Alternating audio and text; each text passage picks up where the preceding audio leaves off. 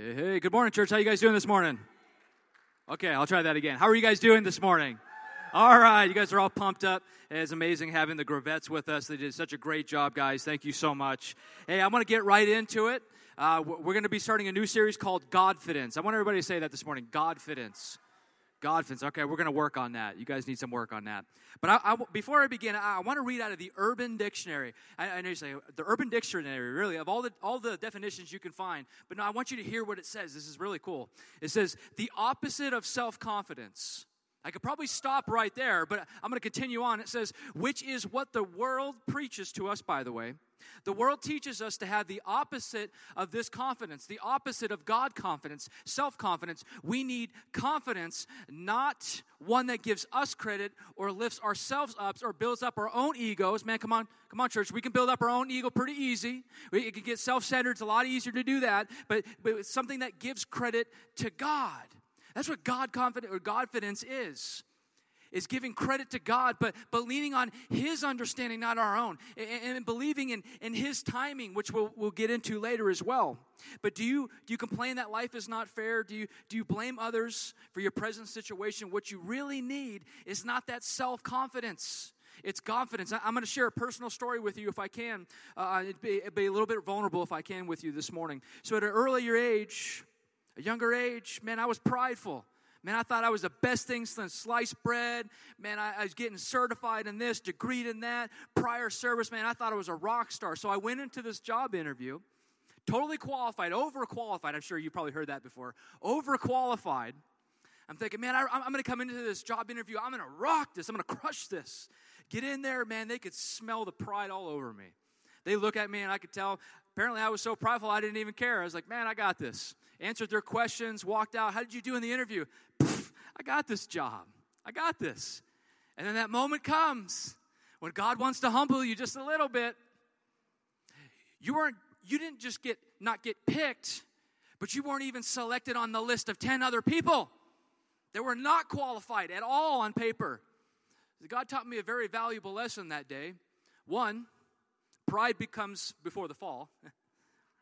Two, it's amazing how I see God move. Oftentimes, He will call the unqualified, the un whatever in life to something big, something bigger than themselves. Come on, church. How many times I, am up here? I'm not saying I, am I'm, I'm qualified. You know, we all have that doubt of, oh, am I qualified? I don't know scripture enough. I haven't gone to enough school. I, I, my, my jeans aren't tight enough. My hair's not tall enough. Whatever it is. But we got to have confidence and knowing that God's timing is, is perfect. But man, we can't blow up our own egos. You know, a, a, very famous pastor, Pastor Bueller, once told me when I was starting ministry, uh, he said, before your, your, your, your feet touch these steps, make sure you're going up there humbled. Because one or two things are going to happen in your life, and this is applicable to any area in your life. I'm either going to come up here thinking, I got this, I'm a rock star, man, I'm going to hit a home run and preach it, baby. Oh, I'm going to be preaching the paint off of walls. But the moment I get up here with that attitude, God's going to humble me before every single one of you this morning. But if I go up there and I flip the script and I say, God, would you humble me now? Would you use me in a powerful way? I am just a vessel for you. They don't want to hear what I have to say this morning, they want to hear you. And the moment that I do that and I am humbled before I get on the stage, not me, but God rocks it. If there's a home run in preaching, it ain't about me, it's about God. There's a difference in confidence, lifting His name high, not my own name but being convinced in that. But see also that, that feeling, that consciousness that, that God's power and reliance on his promises, that he will act in the right and the proper time and in an effective way. Having that same kind of confidence is, is you know, we're going to get into later, you know, walking into the fire, walking into the furnace. God told you to do it. And like, it doesn't make sense. I'm going to be burst into flames. But believing God somehow, some way is going to make this work out in my life. I'm going to take the next step. I'm, I'm going to jump to a new career. I'm going to move to a new place. I'm going to get planted in a church. I'm going to start a group. I'm going to get into whatever, grow track, you name it. But believing that God's going to be on the other side, just waiting for you to, to help you through that process, to help you to the next in your life. That is confidence. See, I, also want to read out the, they call it the Nehemiah Project. It's a biblical business, and this is their, their definition, and they're, they're drawing comparisons between the difference between confidence, confidence in God coming from God, and then self confidence. And it says this a business owner's parents, leaders, pastors, and teachers, we are very, very familiar with the importance of having confidence. Confidence is described by Google. I want you to hear this. The dictionary as assurance, freedom from doubt, belief in yourself, and your abilities. All successful people credit their success to having confidence in themselves. But see, the problem with confidence is it cultivates pride, that we just talked about earlier. And it promotes a reliance on oneself, strengths, and your own abilities. See, when you have self confidence, you, are like, man, I'm qualified. I got a degree. I, I'm certified in this. Maybe I got this. This is, I'm exactly who they're looking for. But that's self confidence. You're depending on your abilities, your resources. Sir ma'am, you want to walk into the next, you've got to have confidence so that you can walk into the unknown. And that He's got you on the other side this morning. But having that confidence moving forward. But see, the difference between those who succeed and those who don't is the ability to overcome doubt and fear. Because we all have doubt and fear, church. Am I in the right place this morning? We all have doubt and fear leaders, pastors, you name it, deacons, it doesn't matter. Everybody struggles with these areas and sometimes in their life. But the critical difference between the two, between confidence and self confidence, is confidence overcomes that fear.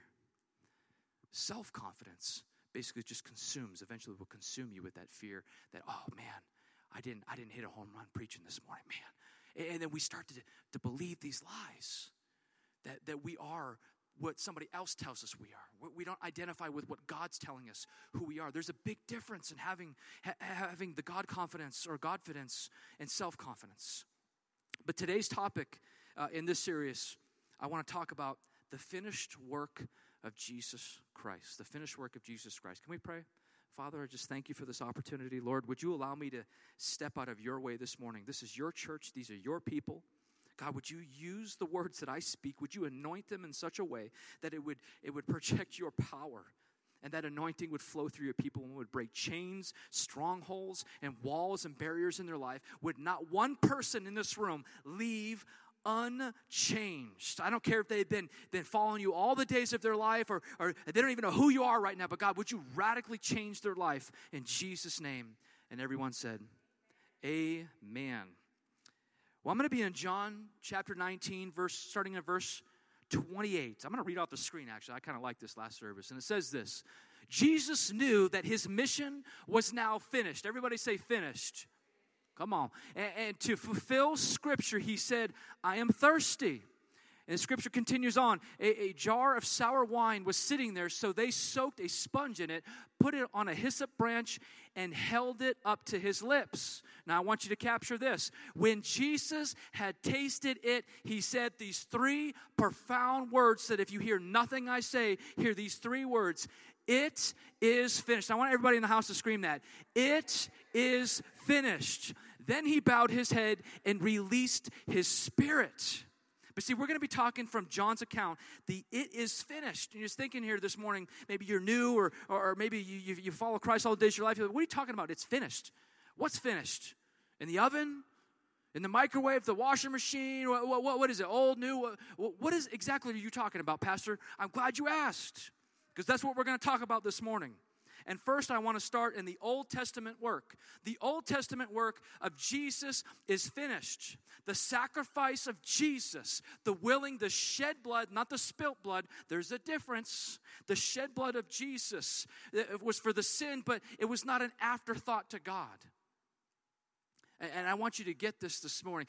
Everything in your life is not an afterthought. There's no oopsies in your life that He's not aware of and that He hasn't planned for. Yeah, maybe you messed up. Maybe you got wrapped up. Maybe, oh, I mean, I didn't read the scriptures like I wanted to. Man, I didn't spend time with you. He knows, but He loves you anyway. Matter of fact, He can't choose not to love you. He doesn't like the sin that you're wrapped in. But he can't choose because he is the, the he is love. He is the author of love. He is the originator of love. It's not a choice. He loves all of his children. There's a difference. He might not like your sin. He doesn't like your sin, but he loves you as an individual. See, the world's trying to tell us something different that if I disagree or if I stand on the word of God or, or if you're living this, then that means I hate you as a person. That couldn't be the opposite of what Jesus was trying to communicate. Come as you are, but I guarantee you come to the altar of Jesus Christ and you accept Him and you walk into a relationship, you will never be the same. Your life will radically change. But there are no accidents. It's not an afterthought. See, I want us to look in Revelations chapter 13, verse 8. And it says this And all the people who belong to the world worship the beast. They are the ones whose names were not written in the book of life that belong to the Lamb who slaughtered. I want you to hear this before the world was made. No oopsies. No, oh, oh, oh I, I didn't think about that. Man, I really didn't see Eve grabbing that. Mm, I didn't see her grabbing that. Man, you know, that mistake you made. Oh, wow. That really just, whew, I hope I got a plan for that. That's not how God operates. He's got a plan for everything. There was a plan for the redemption of each and every one of us, sinners and non sinners alike, that we would be restored through the blood of Jesus on the cross. A plan before the world was made. That's incredible. Before the world was made, before Eve touched the fruit, there was a plan. He is not a reactive God, He's an intentional God. You, you make an oopsie, uh, you, you take a side road. He's got a plan for that to bring you back into alignment and to restore that, that finance, to restore that relationship, to restore whatever it is that has been taken from you or that you forfeited yourself. See, oftentimes we give the devil way too much credit devil's one angel, not omnipresent. I'm going to move on, but one one being, not everywhere, not getting in all your business. Your kids, you know, right on your wall or whatever it is. Something something crazy that just happens. You don't blame the devil. You left the crayons out. Sometimes we take ownership of our own choices, our own mindsets this morning, right? Come on. Am I in the right place? But he's intentional. The moment, the moment Eve touched the fruit, the moment a plan was well underway. And I want you to get that. A plan was well underway to bring man back into a restored relationship with God. See, and I could just imagine the day that heaven would touch the earth, the cross. He knew that to restore man into a relationship, heaven would literally have to touch earth. And I, and I love this picture of the horizon. It's amazing. It could just be a couple cows and some goats and horses, and this would be perfect, but I'm just saying. But the horizon, it's literally a, a picture, if you will, of heaven meeting earth. See, God sent His very best, His one and only Son, the sinless, spotless Lamb of Almighty God, down to earth. 100% humanity, which I'll, I'll, digress for a second there. What I love about that is that means He's relational. That means he can relate to your struggle. He can relate to your pain. He can relate to your frustrations. He can relate to that person that no matter how many times you tell them, they ignore your advice. He can understand. But he was also 100% divinity, God. But he chose to lay down his divinity to walk out the purpose of God for each and every one of us this morning. That we could have uh, we could advance the kingdom forward. We, we could be, you know, used of our talents and our gifts this morning. But see, confidence is knowing that there's no accidents. You say, well, what do you mean there's no accident? Man, I, I got up in prison. I'm in prison. So you're saying God orchestrated that? No, you done messed up and you got yourself in prison. But God can use that situation in your life. You're like, well, God, well, God obviously wanted me in prison. No, God didn't want you in prison. Stop blaming God. Stop blaming the devil. Blame yourself. Look in the mirror. Some choices need to change. But man, I tell you what, the prison cell doesn't dictate whether or not you're free. I know some people that are in some prison cells that are pretty free people because they, they, they walked into a relationship with Jesus and found Jesus in a real way, in a relational way, in the prison cell. But man, I, I never met nobody in, in, in, prison when the, when the doors open up. Man, I remember I worked at the jail for a while. The doors would open up. People don't contemplate getting out of that cell. And I say, you know what? I got a cot and three, three square meals. I got a television. I get to watch Oprah. You know, I kind of got it good in here. You kind of do a look around. Like, no, I'm good. You can shut this. I have never, ever seen that. When you are free, what do you do? You run. Like, I ain't never coming back. What about your What about your commissary? What about your clock? I don't need that. I'm out of here. Come on. But why aren't we living life like that when we're free, when we're chasing after God, chasing, walking, and running out of our prison cell? We can pray for the chains to break, we can pray for the walls and the strongholds to fall, but it does you no good if you don't walk out of the chains. If you're just kicking them around, they ain't gonna do you no good. You gotta walk out of them. Has nothing to do with what I'm preaching about, but somebody need to hear that this morning. But confidence is knowing, confidence is knowing that there are no accidents with God. Those who would be redeemed were chosen and prepared from the beginning of the universe. Look, at Matthew chapter 15, starting at verse 31. It says, But when the Son of Man comes in his glory and all the angels with him, then he will sit upon his glorious throne. Come on, church. All the nations will be gathered in his presence and will continue, or will separate rather, the people as a shepherd separates, separates the sheep and the goats. He will place the sheep at the right and the goats at the left. The king will say to those on the right, Come, you who are blessed by my Father, inherit the kingdom prepared for you from the creation of the world. There's a place for the believers prepared for you. It's much better than what we got here. We can't put confidence in our materialistic, materialistic stuff. We can't put confidence in our own abilities, but we need to go beyond our own understanding and have peace beyond our understanding that God's got it and God's got a place for us in heaven if we would just be obedient and walk out this thing called life together as a church in unity, reaching other people, people that don't know Him, saying, hey, you might not know Him, but look at my life. The only reason my life even resembles what it does today is because of Jesus Christ. Christ entered in, into my life, people don't even believe. Forget about, like I said this a couple Sundays ago, forget about pastor. Throw that title out of the way. They, people can't even believe I'm a Christian. They said, There ain't no way you're a Christian, man. I knew you. That's a testimony.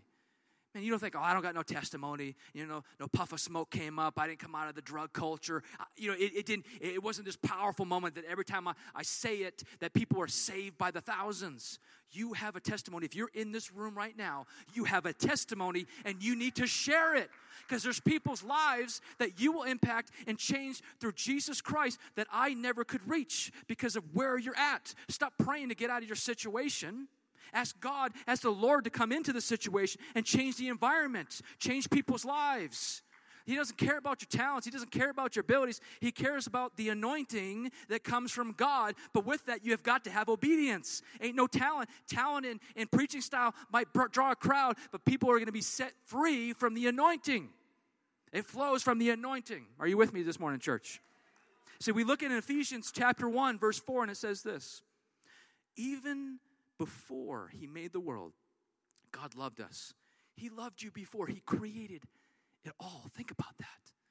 He loves you that much that you were already on His mind before creation. I just wanted that to settle in for a moment. God loved us and He chose you. He chose you. He's detail oriented.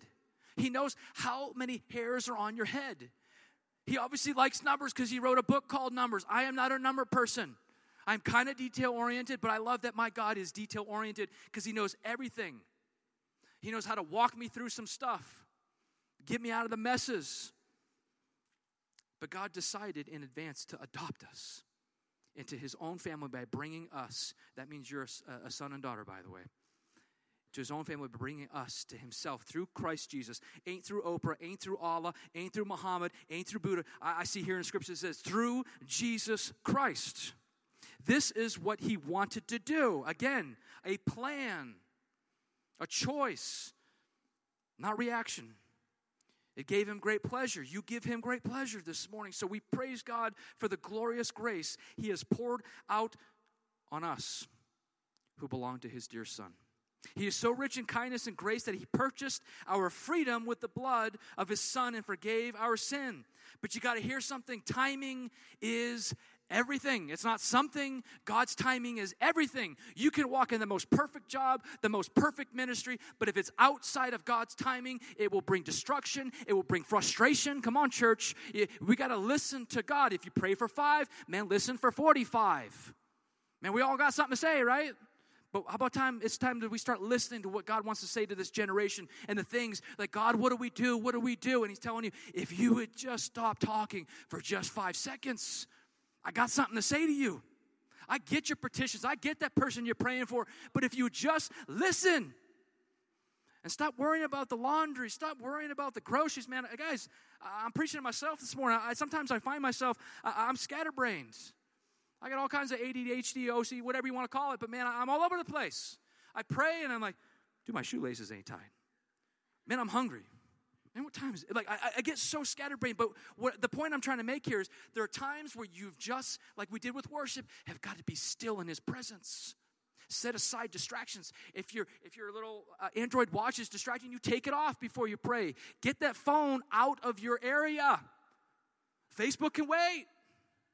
That person texting you can wait. You ain't the president. You can wait. You ain't that important. I'm just saying. You are to God. Just going to say that. But timing is everything. Jesus couldn't even come until the right time.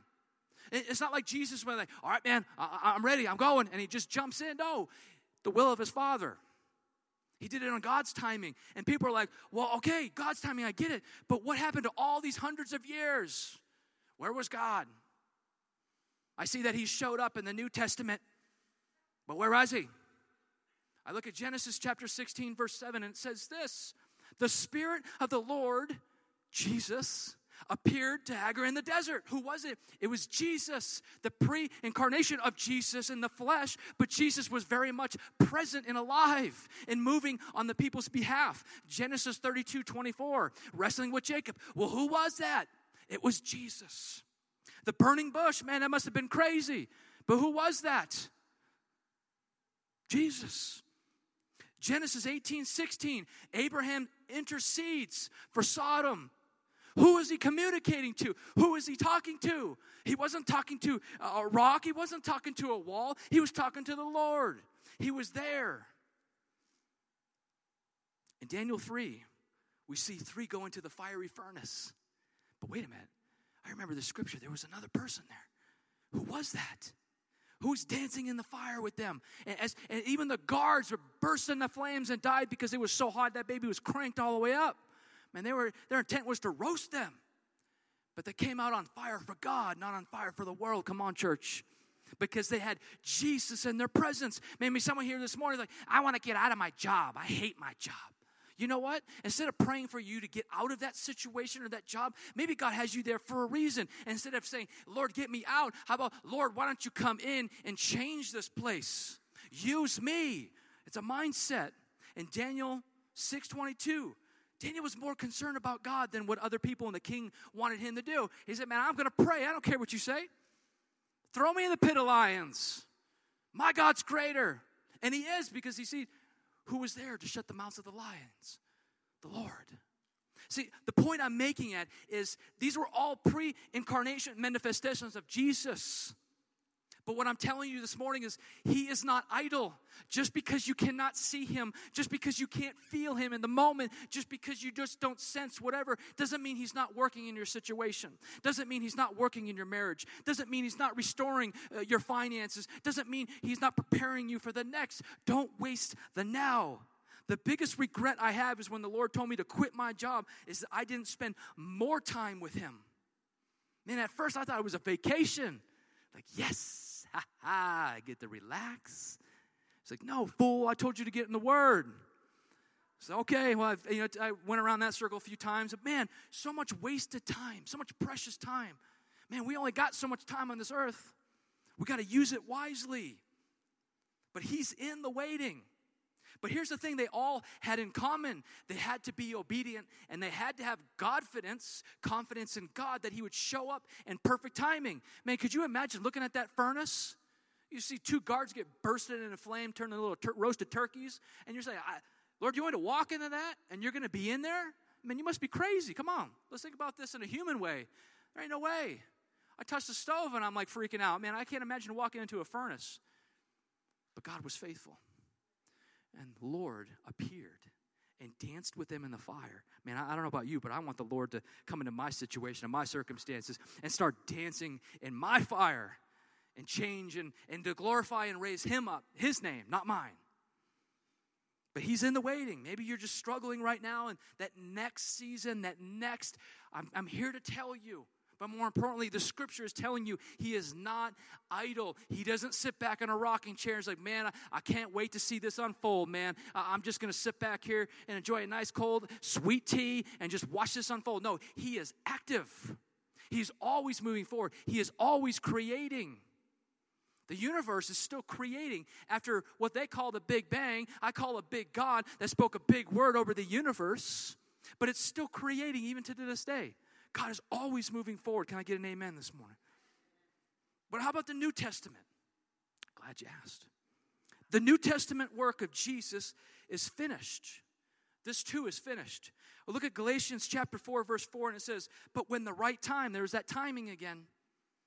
The right time came, God sent his son born of a woman subject to the law. At the right time, Jesus' life, Jesus' ministry was unfolded before the world so that we could be restored with a relationship with our Father. But see, sin entered the world from a tree. But we know from the words of Jesus, it is finished from a tree. Coincidence? I don't think so. It's God's plan. Say, watch this. They ate, they ate the fruit from a tree, but watch this. I'm going to grow this tree in this. It's going to be used to hang my son on a cross. And that is going to bring restoration to my people, back to me, and to take what's rightfully theirs back from the enemy.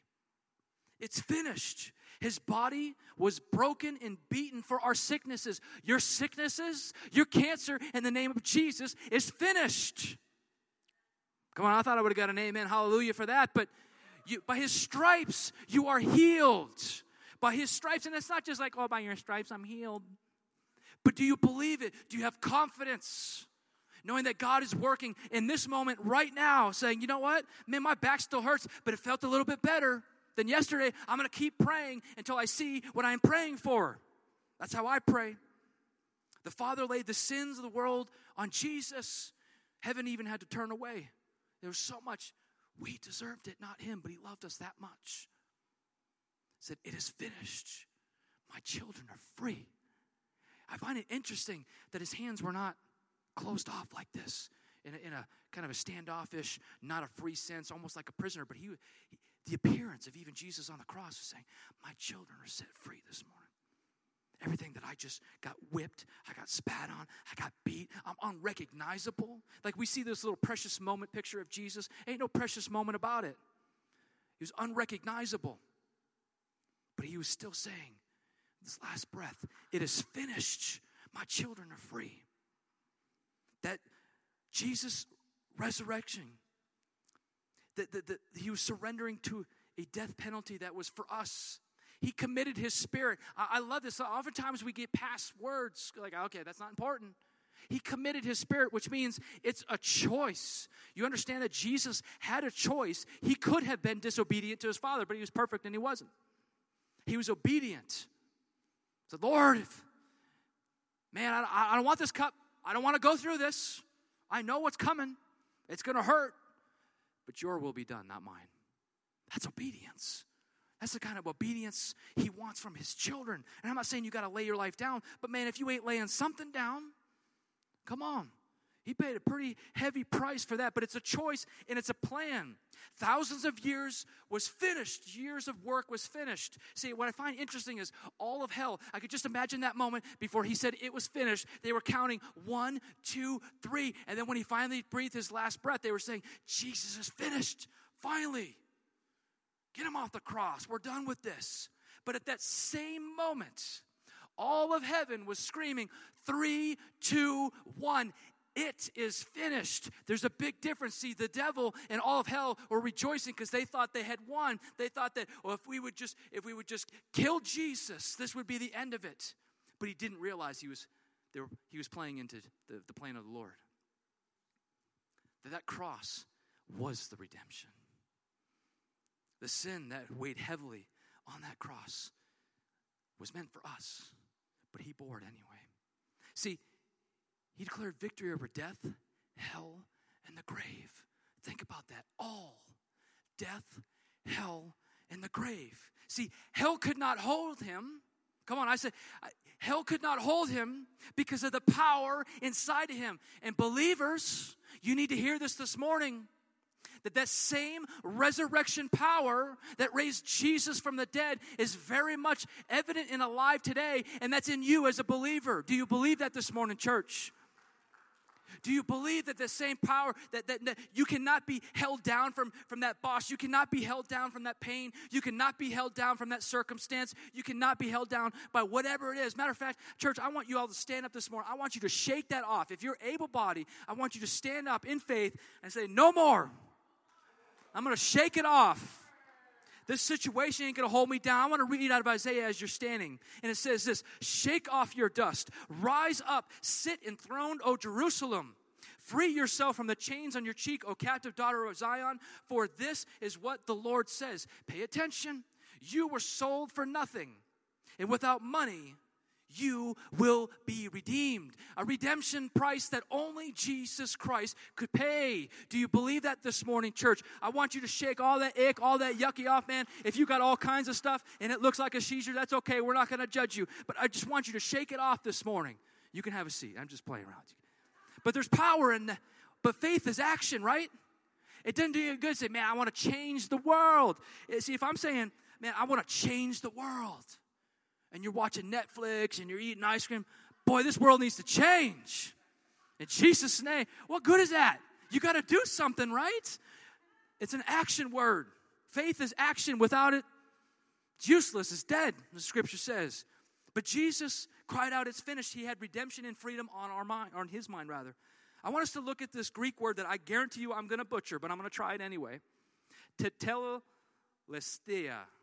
If I butchered it, nobody say nothing, hold me grace. But the Greek word, but the point I'm making at is this particular Greek word that was spoken by Jesus. This word was used, and we saw it stamped on tax documents. And what it literally means is paid in full. You are paid in full. You ain't half price, 50% bargain. Hey, I'll come back, man. I, am good, man. I'll, I'll come back and pay the rest later. No, you are paid in full. Every bit of it. Your healing, paid in full. Your restoration, paid in full. Your salvation, paid in full, baby. It's all paid for. But see, what I often find is we, we don't have to struggle with this big sin. Like, oh, my sin is covered. I, I get that. And see, we trust the Lord with our, our eternity, right? We trust Him with our eternity, knowing where we're going to go. And we don't even fear death because we know where we're going to go, right? But why I, for the life of me, why do we worry about the day stuff? The gas. Man, I, I know I, I got a home in heaven, but I'm worried about how much gas I've got in my car. Who's going to pay my electric bill? Man, church is great. Hallelujah. The Holy Spirit's here. I feel I'm filled. But that electric bill ain't going to pay itself. Come on. That's confidence knowing God doesn't matter what my circumstance situation is. You are going to provide. And if you don't believe that, come talk to me. I'll rock your world with the stories of our life and how God provided in supernatural ways. Because He's a supernatural God, He's not limited to our resources.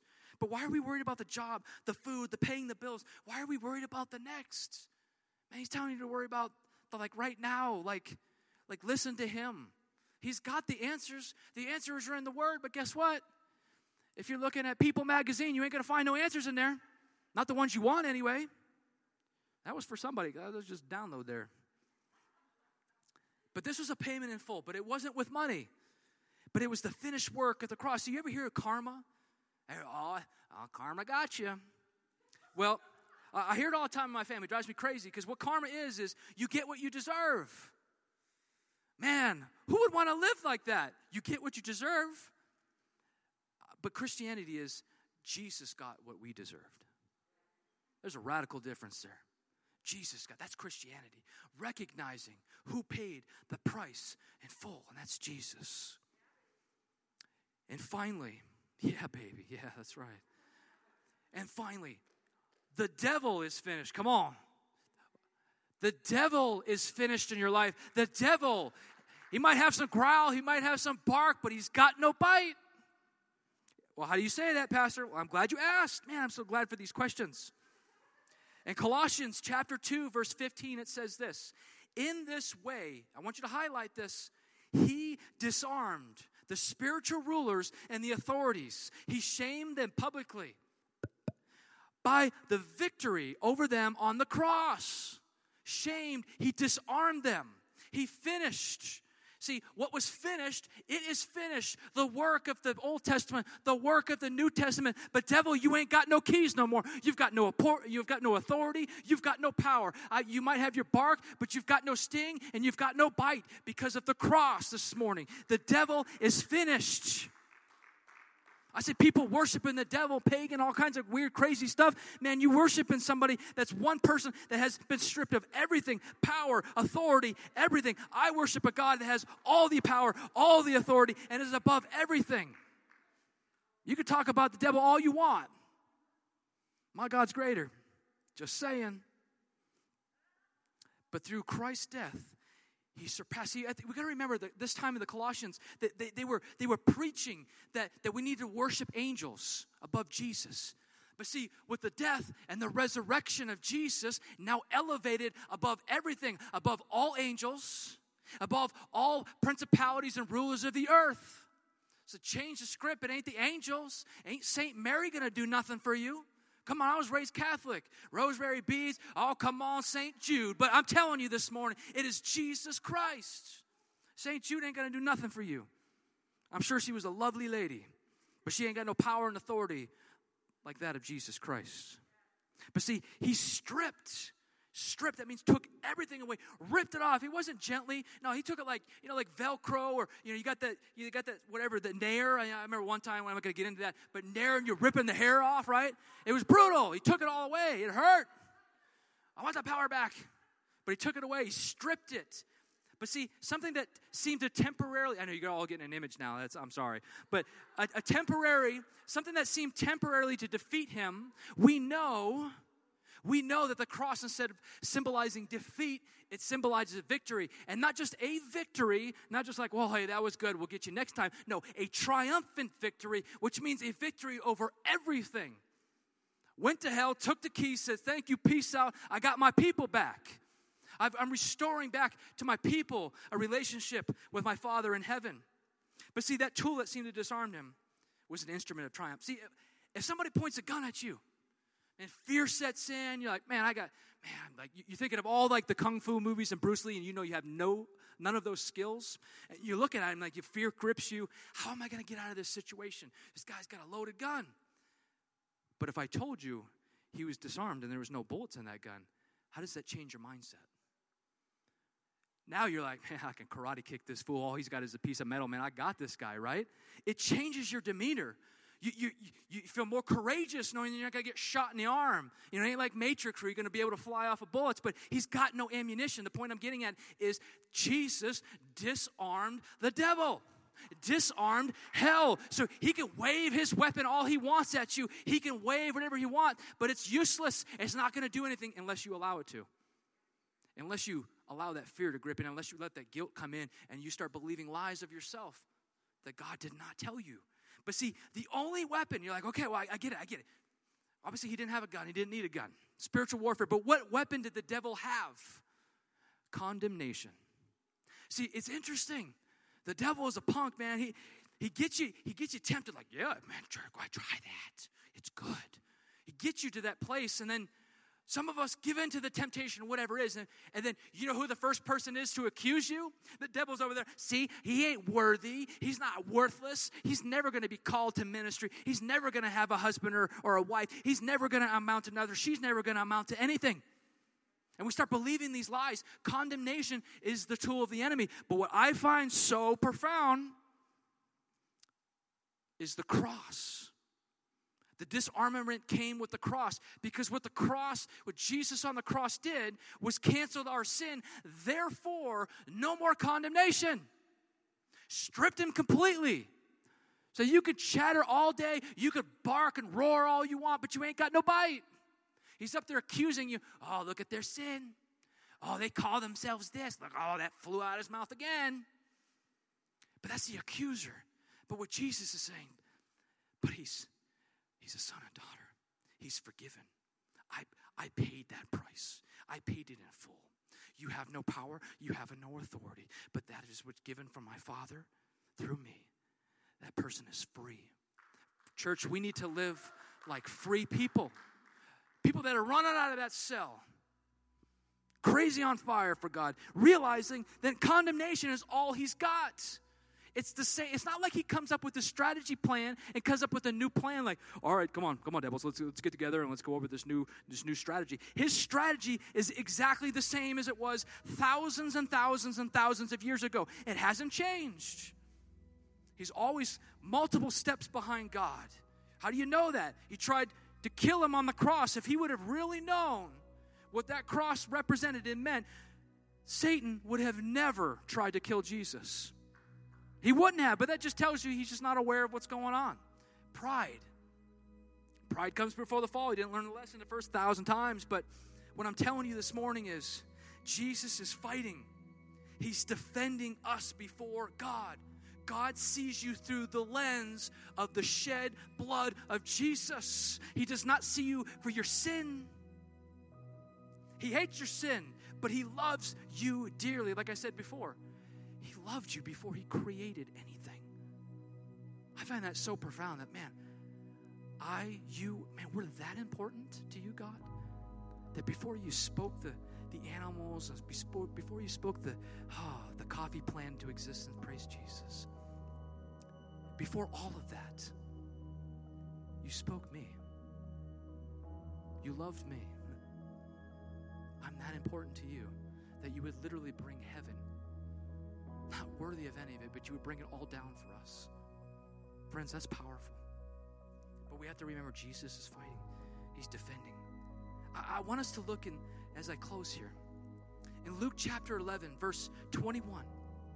And this is Jesus speaking. For when a strong man is fully armed and guards his palace, his possessions are safe until someone even stronger attacks and overpowers him, strips him of his weapons and carries off his belongings. Other translations says divvies up the spoils. Jesus was speaking of himself here.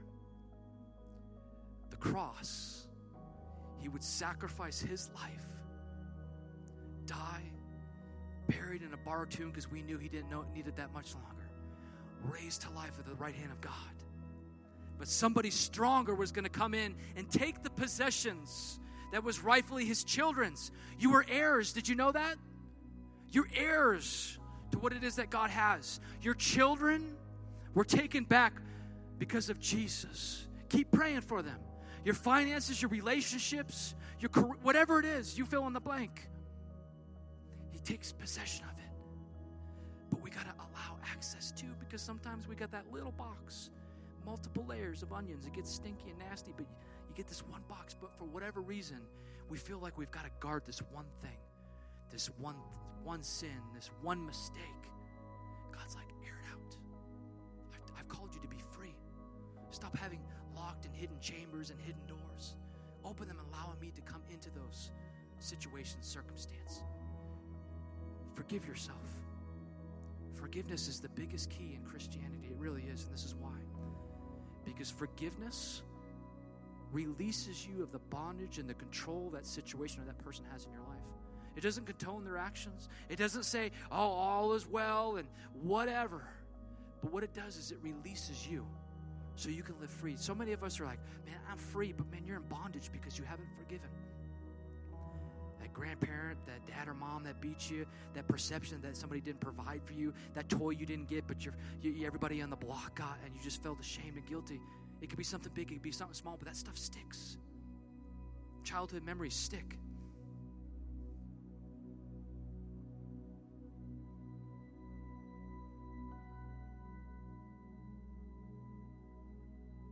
Even right now, doesn't matter if you have a P in front of your name or not, God can just wreck you. Forgiveness. I forgive. I forgive that person for that perception, for not being true freedom comes is when you can forgive somebody. And then we can walk out the it is finished. That that no longer has control. I forgive that person. I'm going to walk out. It's finished. I'm going to live a free and redeemed, paid in full life for God on fire, allowing Him in every situation.